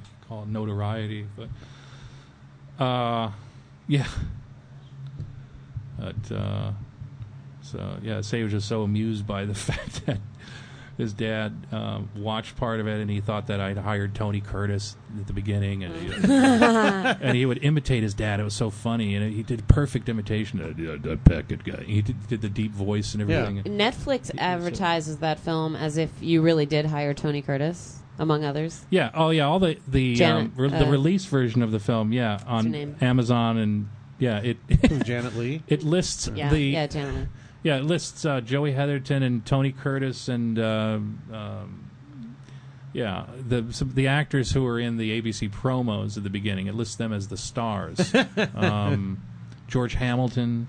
Uh, yeah, look up the just look it up on Amazon. Yeah, they you- never corrected it. I never wanted to, the, You- them to correct it. so. You love uh, TV of the '70s and '80s and trailers and credits, and that I, I love your how your reverence for all that comes across in your films, including Foxfur. You really, the credits are almost another star of the movie. mm-hmm. Everywhere Yeah, that there's credits. Yeah, where'd you get the Plus, Star you Wars give you give full bill. I noticed to cast and crew. The Star Wars Bef- font. Yeah. That was actually the Intellivision font Oh. for Foxfur. Or Intellivision. If you, you know, the game console from late Oh, seventies. um, Yeah, every single person in the, cr- including I think the cats. Got Uh, yeah, you give uh, full ca- credit to cast and crew prior to the to the film really getting going. After, of course, the teaser part, which is yeah, yeah. that's another element, but um, but that's like they did in the old movies. Everybody got the credits first, No, I, I mean, yeah, I don't know. I like. and the music too. It's all it's. I think a credit sequence can be a little, you know, a creative little movie in itself. It's it's usually neglected. You know, they, they the director doesn't think about. It. They just throw basic credits in there, and uh, in the way other things are, are usually, you know, things like music. Uh, music. I'm very particular about music, and, and you're often, you know, if you're making a, a movie that's going to be released, it's you know you've got a budget and a schedule, and you're basically stuck with whatever composer you end up hiring. And uh, on a low budget production, um, it's actually it's it's not too common. You get a really great score. And in all, honesty, I mean, I'm very picky about music, uh, and everyone who works in a movie, they they um, when you're close to something creatively, you're not really seeing it clearly, um, and you, you you fall in love with everything. You know, performances and, and, and of course the, the the composer is great and everything is great. You have to. You, you, there's no other way. You can't like you get a mediocre score. You can't like turn around after the you know after your your, your best friend just worked. You know, and say, you know that's not a very good score. You know, it's pretty terrible, but we got to use it anyways. your your So- music creates a really un- unexpected tone. but the, I guess the point I'm trying to make is that it's rare to get good music in a low budget film. It's extremely rare. Um, Was this written for Fox Fur, or was it from? so- Was it appropriated from somewhere? what do you what what, what do you mean? The, the music in the film, be, be it Tangerine Dream Oh or yeah, it's all, well, it's all scores. Yeah, it's Tangerine. It's scores from Firestarter and Wavelength and Oh, okay, The. Keep and films right. like that. You know, Yeah, you mentioned a little bit of it at the beginning. but uh, yeah, I can't I can't stress how um, the issue of music and how hard it is and how rare it is to get a good score, regardless of what you know what you're do- even if you're doing a big budget film. I mean, there aren't you know most of the scores out there are just are not very good. Um, even you know, regardless of how much money you have or how, what kind of A-list composers you have your choice of, uh, and there aren't any Jerry Goldsmiths around. Um, there are a lot of new composers who are, who are really trying their best, and they're they're doing a good job. Um, and they, they, they love and admire and are inspired by all the, the great composers of the past, but um, it's not it's not quite the same. And and you know the whole market niche thing has taken over so much now. Scores have lost a lot of a lot of the kind of um, orchestral identity, melodic identity that they once had. Now you have everything is kind of like a Hans Zimmer score or something. well, uh, oddly enough, though, I like a lot of Hans Zimmer's. you know, you point to him as like uh, um, something that you know, like uh, you know, studios want now for everything. Or, but but some of his stuff is actually really good, though. Um, um, The but only, yeah, the only thing uh, I can think of is all the the music for what was it? He did this the all those TV shows in the seventies. He did like what did he do? Zimmer. I thought that, that I thought he did a bunch of TV stuff. Mm, I. Hmm. No, I don't think you might Okay, be thinking I- of somebody else. You I think might I'm be thinking, of somebody else, like Miami Vice, who did all the music for that. that. Uh, Well, then I'm wrong. Never mind. Alan Silvestri started doing a lot of television work in the seventies. All right. Um, composers like Dave Grusin and people like that, they were mostly doing television. Yeah, I've, I've got a guy I'll try to connect you with. He, he actually composed music for Rockford Files and Columbo and uh, that Dick Van Dyke uh, show. Uh huh. Yeah, Billy Goldenberg. Uh, he was another TV composer. He did the Colum- a lot of did the Columbo theme and a lot of Columbo episodes and. Uh, but uh, yeah. So music, it's it's hard to get to get a good score, and um, I think almost impossible when you're doing a an ultra low budget film. You don't have much money or any money for Yeah. But you an you know your score. your real specialty is editing, and you and you make it seem you make it feel like a million dollar budget by your editing techniques and all the bells and whistles that you throw in, all the great special effects, and that the great musical score. Talk about the special effects some. It- It's just a really fun ride. Mhm. A lot of action. Well, which uh, How effects about in particular? how about e- oh I just uh, Well, the, the first- original Me- effects or the, Well, the first ten minutes where the, Even just the- everything has the crackling and the lights and you've got the the black s- slime on the screen, and you've got the the, In the sky, The, yeah. beer can scene is really fun, and the spaceship, everything. Just it's like action, action, action. It never lets up. yeah. I mean, I was, try- I was trying to do as as much as I could for for no money. Uh, obviously, I, that was one area of the film I think could have delivered a lot more. You know, it's one one area where you really feel. Um, the limitations of having no money is when you're trying to do an action scene. You have you have fights or chases, uh, things that need effects. That, that takes time, and money, and rehearsal, and and um, you know um, staging, and uh, and that's usually where the film really feels like it falls short. Uh, I think definitely Foxfur falls short on delivering that, the action and the effects.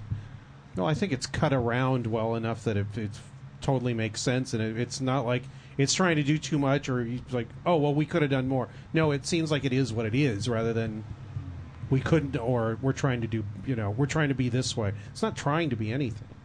At least that's what I thought of it. What did what what happened at the premiere? What did uh, did you was it uh, mostly friends or who was there? How many people were there? What did they? s- You You know, there were what- 150 people there. He's got there are a lot of fans. Of Yeah? Dam- Damon's got a huge following. Did you have like Q and A after? What did people Mhm. ask?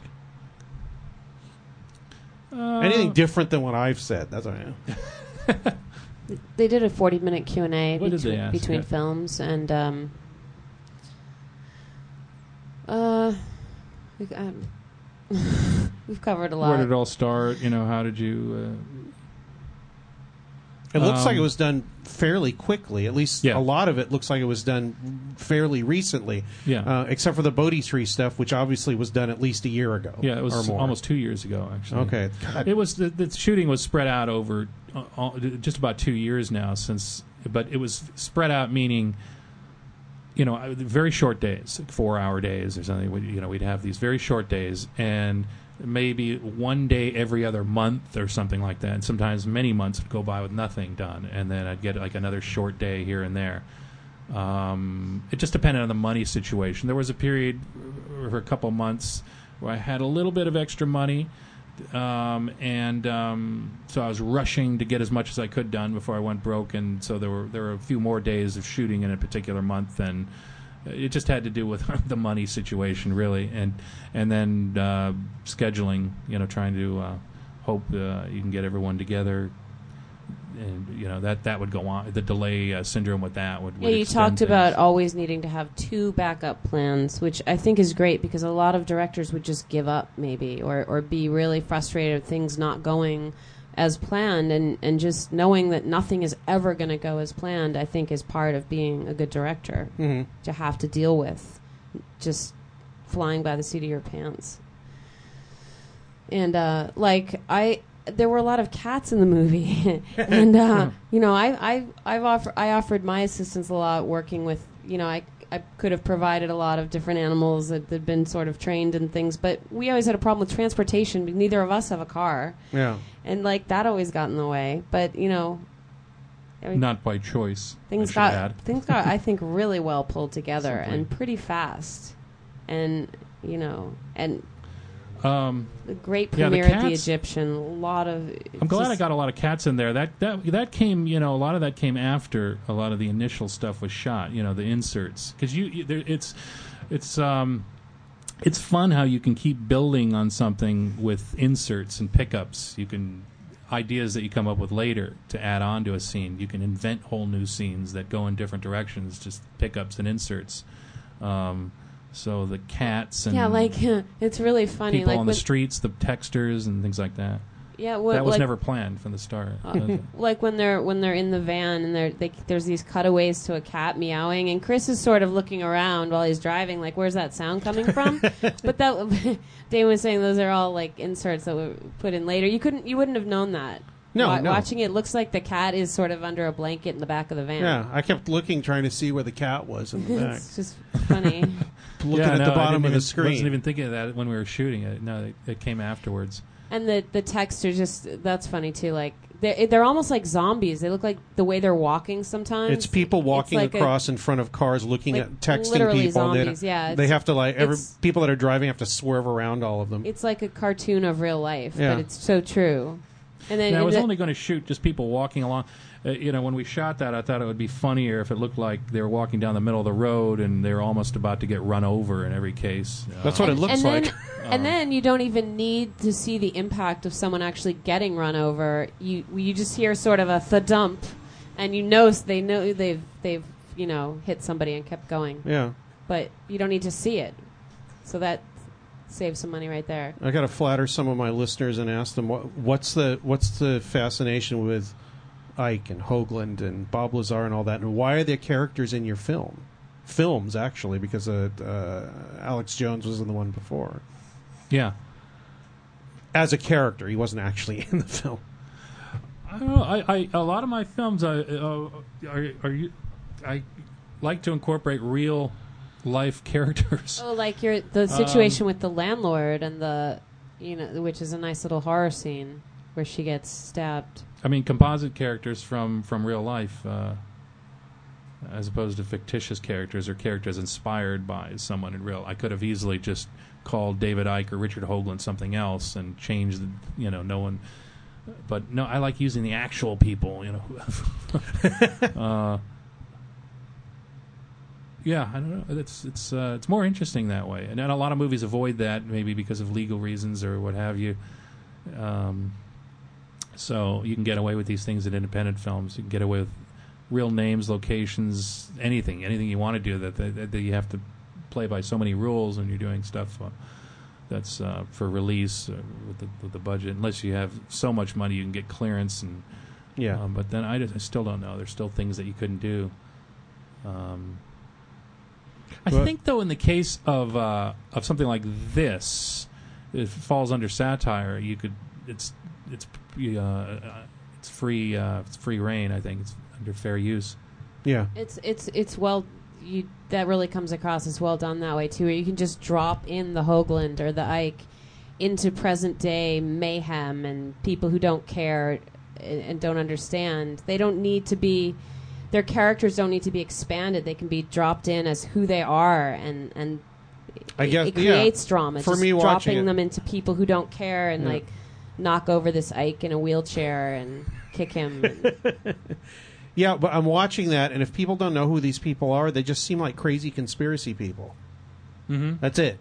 Do you do you even care if anybody's backgrounded on them? Probably not. Uh, you mean if it's not explained who they yeah, are in the movie? I mean, or- uh, you, you, I know who these people are. Yeah. Everybody listening to my No, I show don't. knows who these people are. But the, I like things being esoteric. If if someone doesn't know the background of the the Billy Meier's story, the Pleiadian Semjase, all these these obscure references, yeah, um, you know, I like that. Uh, maybe they can. you know if they're curious about them, they'll look them up, I- and do some research. Yeah. um, You can you can still you can you can get it on different levels, and y- you don't have to know. You sort of know. I mean, people know Coast to Coast AM, and, and people. Yeah, I mean, you don't really have to know who they are to know Well, who they are. th- yeah, because if somebody's going to be attracted to the film in the first place, they probably have an inkling of what the hell these That's people are too. and what's going on, and um, would be attracted that way. But I think it appeals to a wider audience. I don't think you really have to have any background to Yeah. enjoy it. People love UFO stories and mysteries. did you ever read the uh, the the bill the uh, message from the Pleiades? Uh, any of those books? The contact notes. eh? No. Back? Some of the dialogue was. I used to have that nice big picture book. Oh yeah, the coffee table book that um, Yeah, Lee I- Elders. put Yeah, I, I, s- I sold it on eBay without reading very much of it. Oh really? Huh. Yeah, some great photographs. It did. I looked at the photographs and thought, well, these are very pretty pictures. I mean, they're. I don't think they have anything to do with people coming from other planets, but they're beautiful pictures. He did, a, yeah, he did a, a great job, and I sort of uh, referenced that with the Semjase scene about his artistic um, when she says uh, only his creative representation of it when she's talking about how Billy Meier really did have con- uh, communication with us, and he did photograph our ships, but not that's not what people ended up getting a hold of in, into the uh, into the public. Um, His fake UFO pictures were the best best contactee fake UFO Yeah. pictures, I think. Well, you look at the stuff from the 50s and it's kind of laughable and yeah, you know, the George Adamski stuff is kind of laughable and and it's it's silly and weird and all that, but the, you know, Billy Especially, Meier like- his yeah. his uh, his uh, art direction was a lot better. Yeah, and the designs of the uh, the except for uh, a, a couple of them, like the wedding cake ship, uh, Yeah. which came later, that was really bad. Um, that's And the films So aren't that don't look that. that, good. I like the And one the, the films are yeah that, that they're very revealing in a lot of ways. The weight and the scale of the ships and the way they're bo- they're bobbling. If you look at them closely, you can see it looks like something bobbling on a wire. yeah. Um, I remember the one where there's like this huge thing hanging over a highway, and the ca- cars aren't going doing anything. Nobody else sees it. Yeah, he, he explains that like I think Oh well, they some- couldn't see it because it was cloaked from their point of view, or something like that. yeah, something like that. Um, but yeah, but that's not to discount that you know. Well, like like I've said on this show before, silly or stupid doesn't or or unbelievable doesn't mean unimportant. Not or, or it doesn't anyway, mean or shouldn't. maybe some of it was was uh, you know even possibly even genuine. Maybe maybe uh, real UFOs look exactly like models on wires. You know? maybe that's just the way the uh, anti grav propulsion works. As you know, um, What better way to fool these silly Earthlings Yeah. than to make it look like yeah. who was it that uh, one of I think in the documentary they were talking about how um, and Bob Lazar talks about this a little too, but the way the propulsion works and it uses the Earth's gravity for uh, for the uh, the anti grav, the the gravity A, and all that, and the way and the, the ships always look a little funny. They look kind of like they're bobbling around because they're riding the Earth's uh, unstable atmosphere or something. Um, and it, it operates kind of in the same way like a levitron does. A levitron sort of bobs up and down a little bit, and, and they, yeah, they they made that point in the uh, I think in the well, some documentary I saw made the point, or the the levitron and the movement of some of the the Meier ships had that same bouncing quality. So I, I thought that was interesting. I was going to put that in the movie. Actually, I was going to have a levitron and the Bodhi tree and. Ah, Um, people got mad at me for a while because I was posting all those a couple years ago, all those uh, uh, videos of like uh, what was it like big ships flying over like Haiti, and there was like a, a flood of these um, CGI UFO movie, you know, uh, short films where people saying, "Wow, look what we saw on our vacation" and whatever. uh-huh. And um, after a while, people started saying, "Why do you post this crap? Why do you?" I say, "Because it's pretty, and I think they did a good job." That's Was that why. the one where the, somebody had the remote control models that were flying right over the camera, and it looked pretty good? It was like came really close. They were they were remote control models. I haven't Uh, seen that one. I was just talking about the completely CGI ones, Uh-huh. where you know, and, and people uh, people would see them. It's like, for one, these look like something came coming out of a movie, and for another, people looked at them. They look, there's like repeated elements where you can see that things have been cut and pasted in the picture. And but the thing was, they were very well done and looked good. And I think a lot of these people are trying to get uh, work with these things by getting some controversy up for them. And I would repost them because I just liked the way they looked. I didn't see the remote control model ones though. I thought that was the Haiti, the one on YouTube. It was originally called like uh, it's been reposted many times under different Yeah. titles, but it was originally called like UFOs over Haiti or something. I don't know. Yeah, it's a that- popular one though. Yeah, the other one was the people in the um, uh, helicopter in New York, and the thing comes out from behind like a skyscraper. oh, uh, kind of peeks out, and then suddenly it like know flies right by the helicopter. oh, I don't know if I saw that one. There's this, the Mexico footage too of the ship behind the building. Yeah, that one Um, too. I, I don't know what to make a lot of that Mexico footage. I think a lot of it is probably some unknown thing, and Yeah. some of it's fake. And I think there It's- was something very strange going on in Mexico for a while. Don't know what it is. I don't know if it's aliens from another planet or what, but something that people saw in the sky that were unexplained. Some of it. Yeah, I mean the most convincing ones I think for me are like the ones where you, you just see dots, you know, like way in the distance going behind a mountain or something, like a fleet of uh, of little lights. You know, like you can clearly see that. Did you see the the one that was supposedly shot out of a hotel room window? It's the only one that's ever impressed me. Out of a hotel room window in V- Las Vegas, and it's pointed at Nellis Air Force Base. And you see these lights, and they're doing that UFO falling leaf motion. And then they kind of go back up in the air, and then they do this again, and then and they go behind the mountain, they go in front of it, and it, it's very well. It's a fake, it's very well done. And it Uh-huh. came out in the '80s before there was widely available CGI for people, either early '90s or Right. late '80s. Oh, yeah, no, but but it sounds like there's a lot of similar footage like that where you see these fleets of like um, all you can make out are the lights going behind Yeah. a mountain or flying in formation, or Yeah. someone points the camera at like a canyon mountain or something, and they, they, they look pretty genuine. Uh, Yeah, the less impressive it is, the more genuine it probably is. Yeah, I mean, that's well, that's the weird thing. I mean, how could you ever? There's no way you could, if you've shot close up, clear, crystal clear footage of of real UFOs. I mean, no one would ever believe it. Yeah, at this point, Yeah, no no photos or videos of UFOs are any good anymore, I got Yeah. some. except the really bad stuff that you can't tell what Yeah. it is. I got some beautiful photos of chemtrails uh, up on Angeles Crest. How do you know they're just were they contrails or chemtrails? Uh, I don't know. It's like you were just saying. well, chemtrails are still. How would anyone know? But it was a clear blue Pretty sky, prevalent. and that's what they look like. Yeah, well, you still see chemtrails regularly. I think. Well, they're contrails to me until you see the thing where there's like a huge crisscrossing of the sky and weird patterns and all that, which we never used to see, but Yeah, you tend to see them more in the winter when it's cold and you get the the you know Yeah. condensation actually shows up a lot easier at uh, lower altitudes because it's just cold out. So I haven't been paying attention much in recent months or years, really. But the, I, there used to be a lot of spraying going on. It seems like in the early 2000s. And when I was in England, the the skies were heavily crisscrossed everywhere I was looking. They were just heavy crisscrossing. It'd be interesting to see where, like, well, I've got aeronautical charts. Just interesting to see where planes go and how that matches up with the what people say are chemtrails.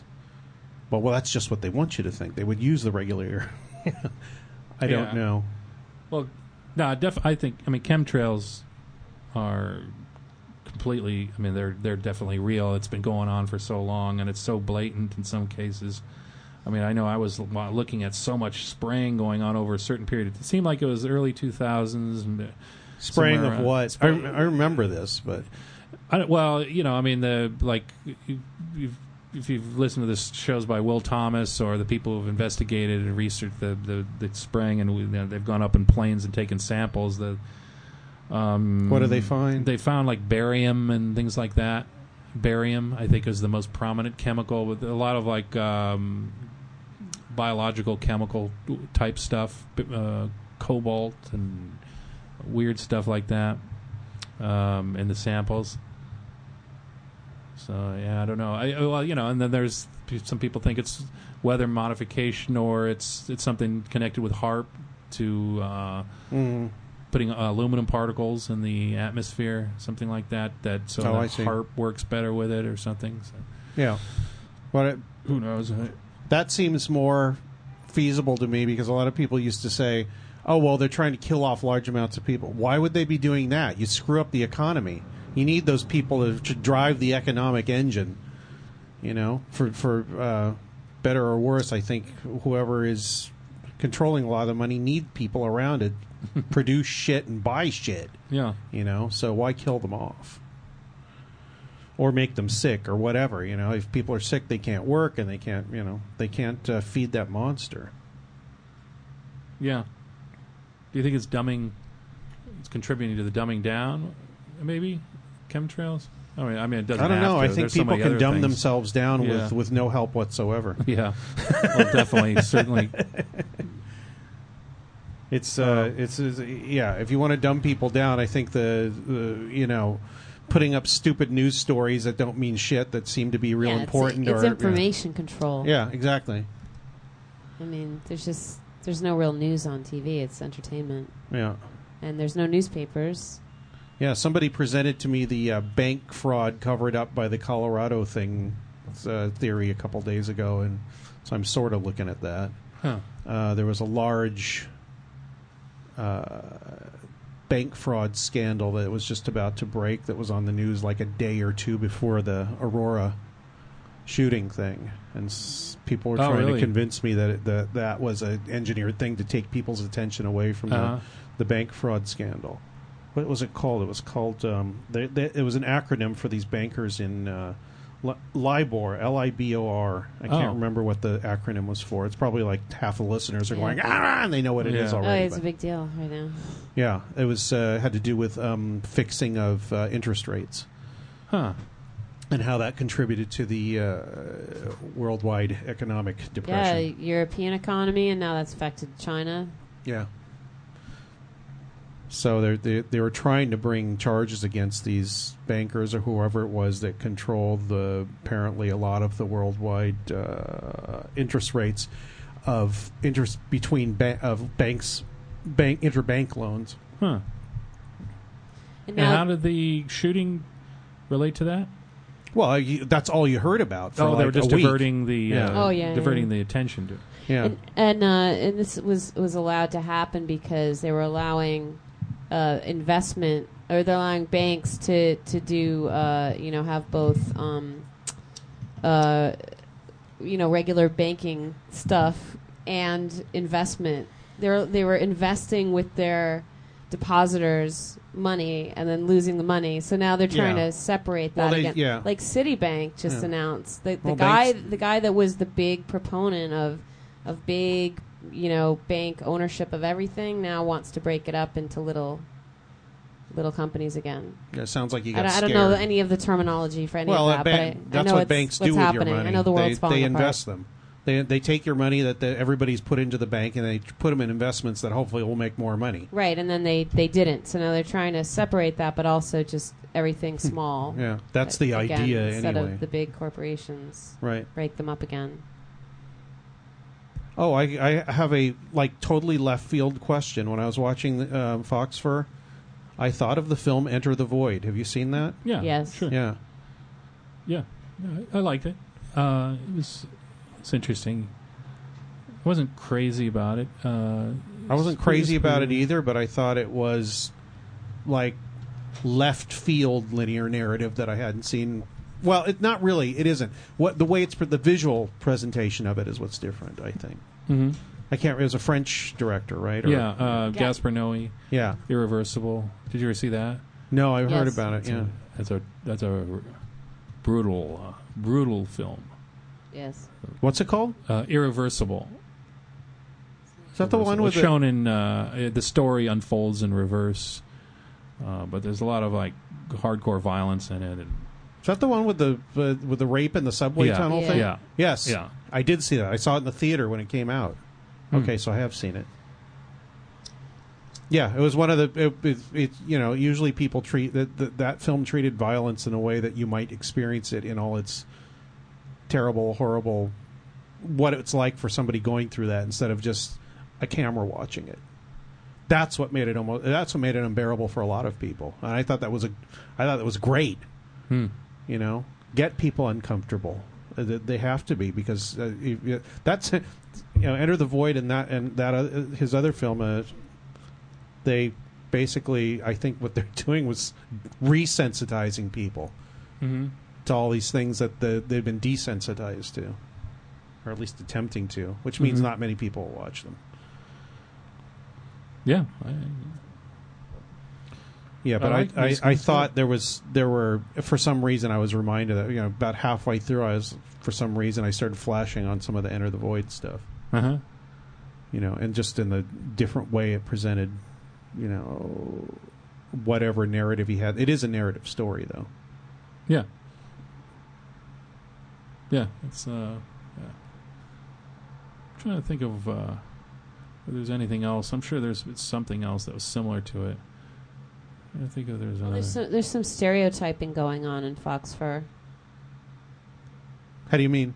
Uh, the the Cholos the, the cholo character from the you know the the guy in the hardware store that that's just won't help the customer and That's just stereotypical in- of crappy. in the Uh, screw section that's that everywhere, says we yeah. don't have it.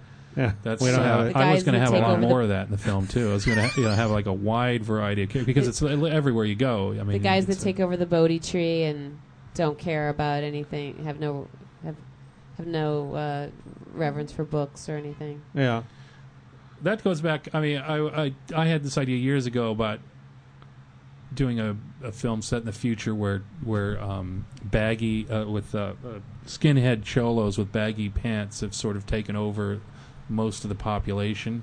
It just somehow ended up like that, um, and uh, so, so I was I was trying to work that into to Foxfur somehow that. that that, that didn't come across because I couldn't find the right people. You know, they weren't baggy. Pa- yeah, I was I was looking for the baggy pants and the skinhead, the the really uh, sort of the, the dopey ones. You know, like, but um, uh, but yeah, that's what I was I was going for.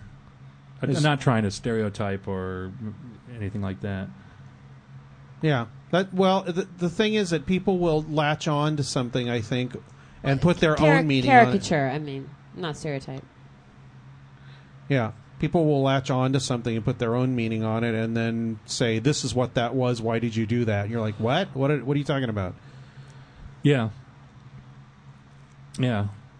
One thing I uh, just on a side um, thought, no relation to we were talking about, uh, that kind of bothers me a little bit about a lot of the films I've made is where I've used found footage or other incorporated other footage into Space Disco. There's there's quite a bit of it, and and, and almost everything. I mean, reflections, but the bulk of it is still original footage. And when people see five minutes of found footage in a in a a 90 minute film that that is 80 minutes of original footage or 85 minutes of, uh, they see five minutes of found footage then it's suddenly it's a mashup. The whole thing's mostly found footage and that's the way it's described in a lot of reviews and things. Oh yeah this guy he just combines other footage and he makes movies he makes mashups and, and i don't like mashups at all. I don't i wouldn't be using any found footage. It depends on the i've done a lot of it and it depends on on the project i mean the star wars mockumentary was wraparound footage uh, you probably haven't seen that one No. um, it was necessary for Space Disco and other things like Lost in the Thinking. Um, but um, I would be shooting original movie. It, it, it takes a lot of money uh, to shoot original footage. It's certainly the kind of ideas that I'm interested uh, can explore with on a, on a no budget scale. Yeah. Um, but I don't know. That kind of bothers. I think I'm pretty much done with any kind of uh, found footage uh, in anything at this point, too.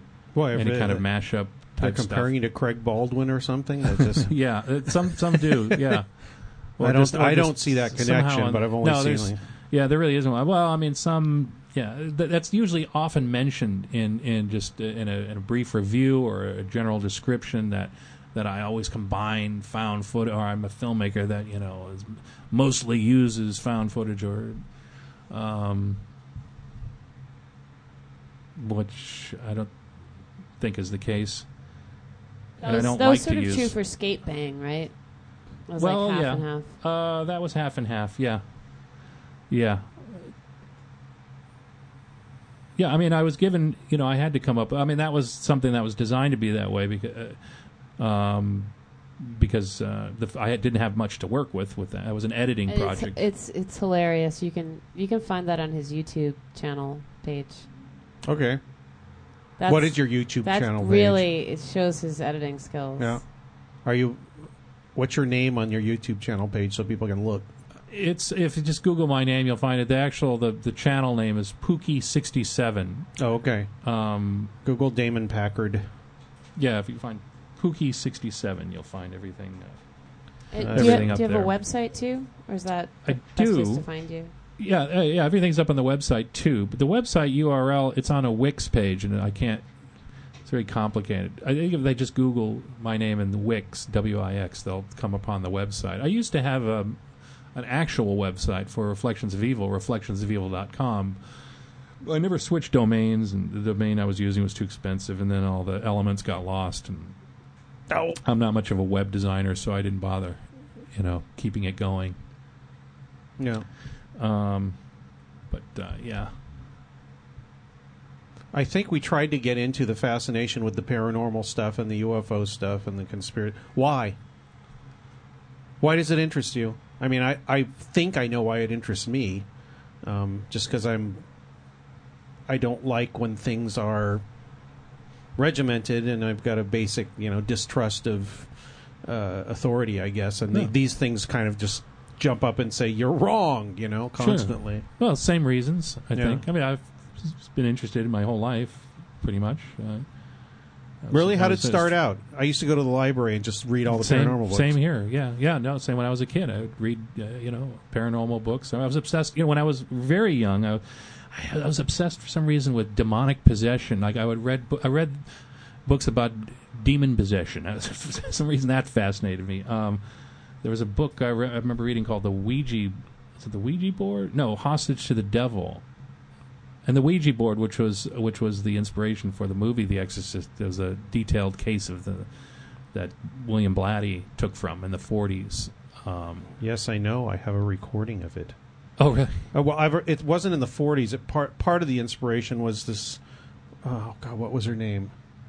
There's a, there's a girl that's a German girl that said she was possessed uh, by the devil, and there was a bunch of priests came over and tried to uh, exorcise the demons out, and um, she died, I think, from the stress of the whatever was going on, and the church investigated and decided that it wasn't real possession, and that they held the priest and the parents responsible for being negligent, and it just turned very uh, um, non. It was more like a uh, uh, mental, you know, ment, uh, uh, mental illness rather than Yeah. some sort of demon possession. Which I think it probably is in just every case. I don't know why I was. I don't find it at all interesting now. Demonic possession. It's. But uh, when I was a kid, and I was a little. Maybe it was just the The Exorcist, the movie. I, was, I loved that film so much. Maybe that was why. I don't know. um, I'm trying to find the recording here. I think I might have it. Is it? Uh, oh, I don't have it on here. I have a um, a whole like three CD set called Okkulte Stimmen, which is paranormal voices, Uh-huh. and it's basically three D- CDs worth of recordings of possessions, um, uh, EVP, uh, seances, um, uh, ghost voices, all kinds of stuff. I mean, it's like Huh. a lot of it's in German though. the The Exorcist was probably the scariest movie I ever saw when I was a kid. Like I I, I couldn't watch it by myself. and it's scary because uh, it, Friedkin didn't have any. He wasn't trying to make a scary horror movie. He was just trying to make a very realistic movie based on that case, which is a real case. And um, or an amalgamation even of a think- few cases. yeah, or yeah, inspired by. I mean, it was a great book for. for I read the book too. It was, Do you think he could get away Um, with making a movie like that today with a, a little girl? That's some of the things that she said. Yeah, well, well, no. I mean, you could get away with a lot of things in the '70s that. Yeah, just, Oh yeah. yeah. I mean, the It Definitely. things was a were. far more progressive time, really, in cinema. Yeah. Oh, there it is. Anneliese M- Michael Michel. Oh, that was uh, that movie. Um, the um, the, well, that well, that um, what was that other film? The the, the possession. That's her voice. Oh, that's the real voice Yeah. or the supposed.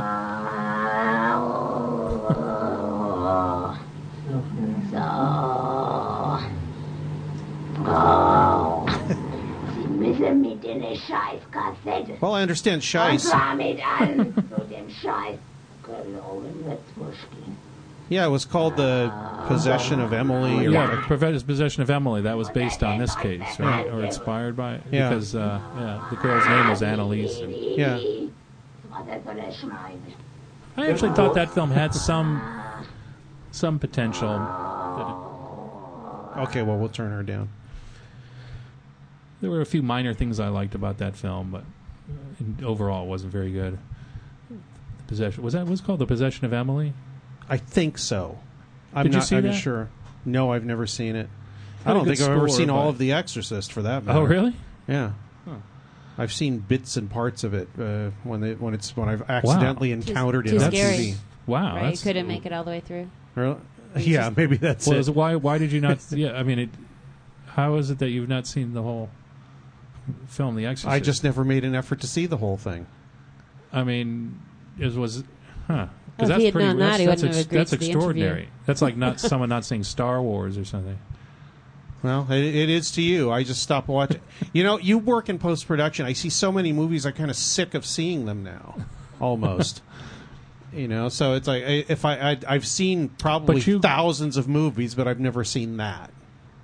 Anyway, yeah, But, I, um, I no, I did. I remember when the movie came out, So and all were- the spin-offs from it, and all the hype around it, but I never actually saw it. Wow. I remember the commercial scared me. I also remember the commercial for the Amityville, Amityville horror scared the shit out of me when I was a kid. I'd have to turn off the TV and go like someplace where it was all lit. You know, so it. That's what life was like for me. No, I have not seen all of The Exorcist. No. That was a great book. The Amityville. That movie wasn't uh, wasn't very good. Then it turns out, I guess that it most, most if not all of it, was hoaxed. At least the Amityville stuff. Yeah. Um, still a good Jay and interesting Anson, story. Who wrote that? Uh, directed and wrote a lot of the behind the scenes featurettes in the '60s and '70s. He- He was a he was a creative um, featurette filmmaker. Yeah.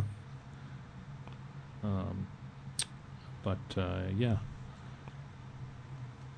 I was gonna. uh, We've got uh, about eight minutes left. Oh, Yeah, it went very quickly.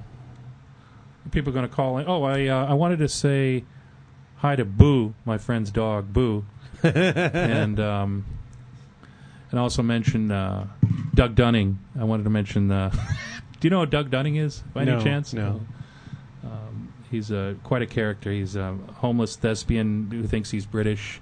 He's really not. He's from New York, and he's um, he's this kind of crazy character who's been banned from some theaters. And I, I've been helping out on a documentary about Doug Dunning. My friend Steve um, wanted me to mention that, but uh, he's such an interesting. It should be a very interesting documentary. I, uh, I just a lot of people know about Doug because he's he's he's if you ever go to the New Beverly or the Nuart or you know you've been going to the Cinematheque for years. You know he's there all the time. He's always hovering around celebrities and and uh, every Q and A. You know he's hovering around you know, any any sign of celebrities anywhere.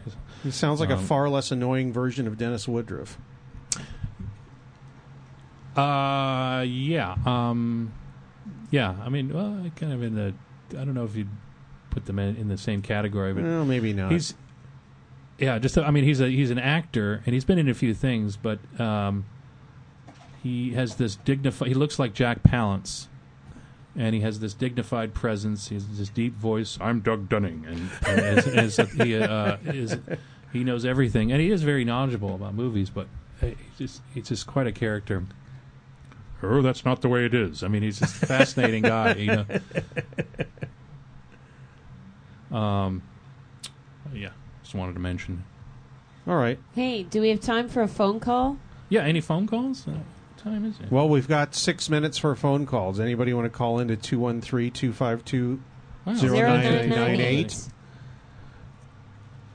Well, if they do, you've got you've got a couple of minutes to ask uh, ask a question to Damon here. Um, usually, I don't even think of it usually because I usually I usually don't take calls because I don't think about it. I'm just like engrossed in talking to the person. I was, why don't we take some calls?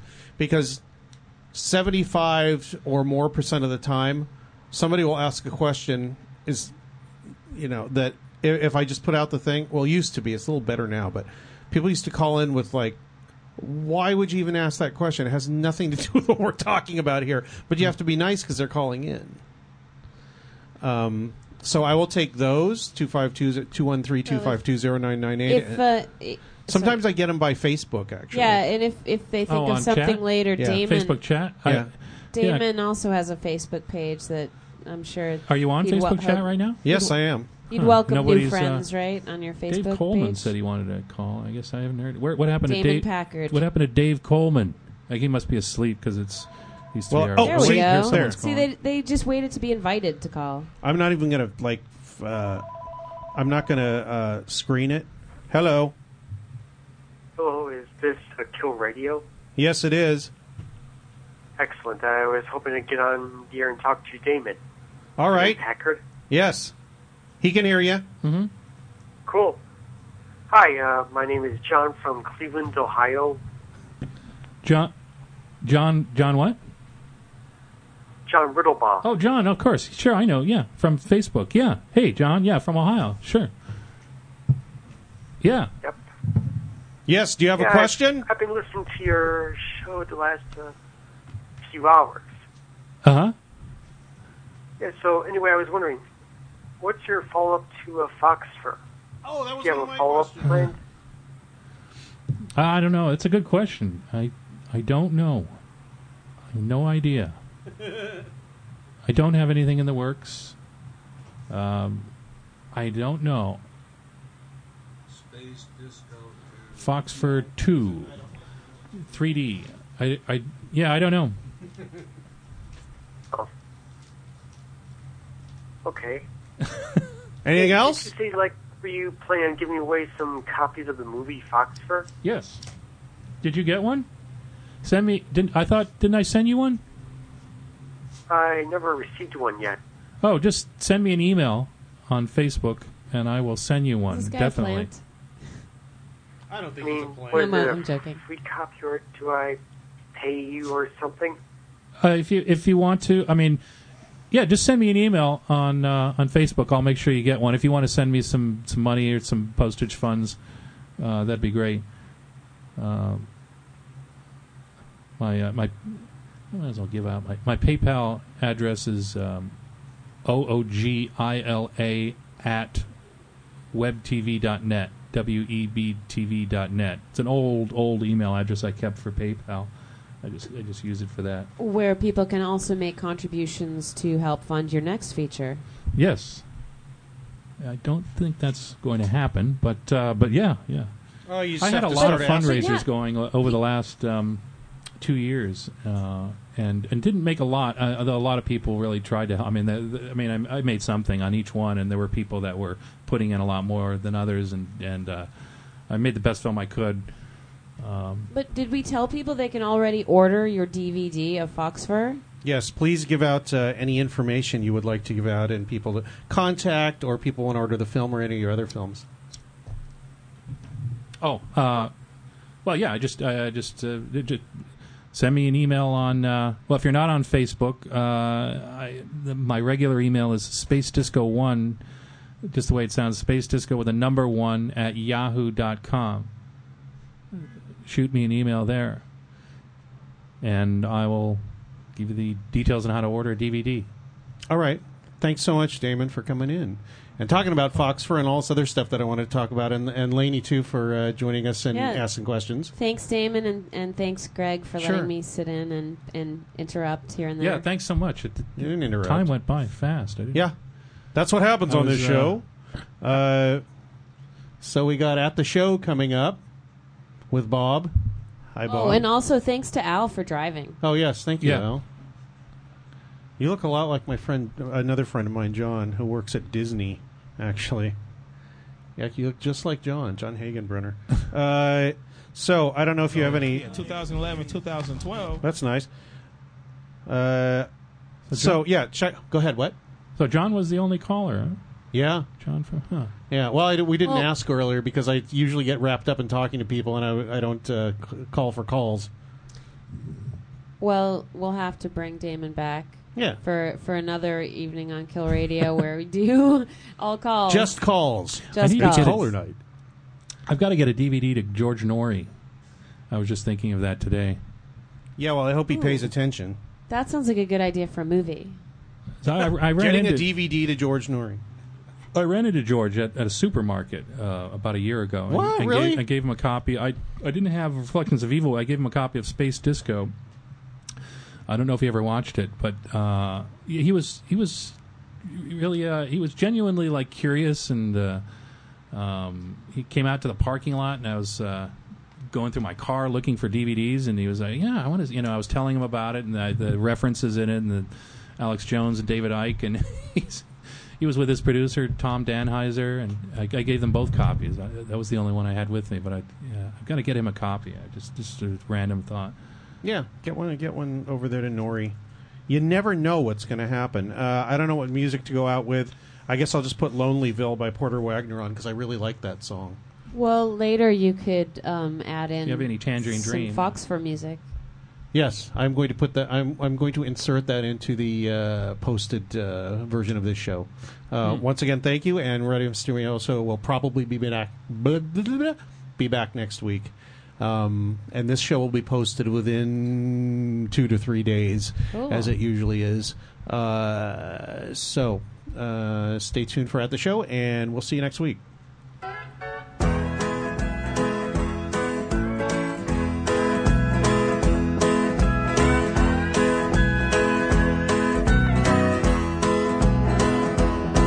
Well, I'm moving from the bright lights of the city to a place where the sun don't shine and it never will. A town where no one knows the population. I'm moving to a place called Lonelyville. The street lights there are black as the bottom of a coal mine. And the faces you see there will make you.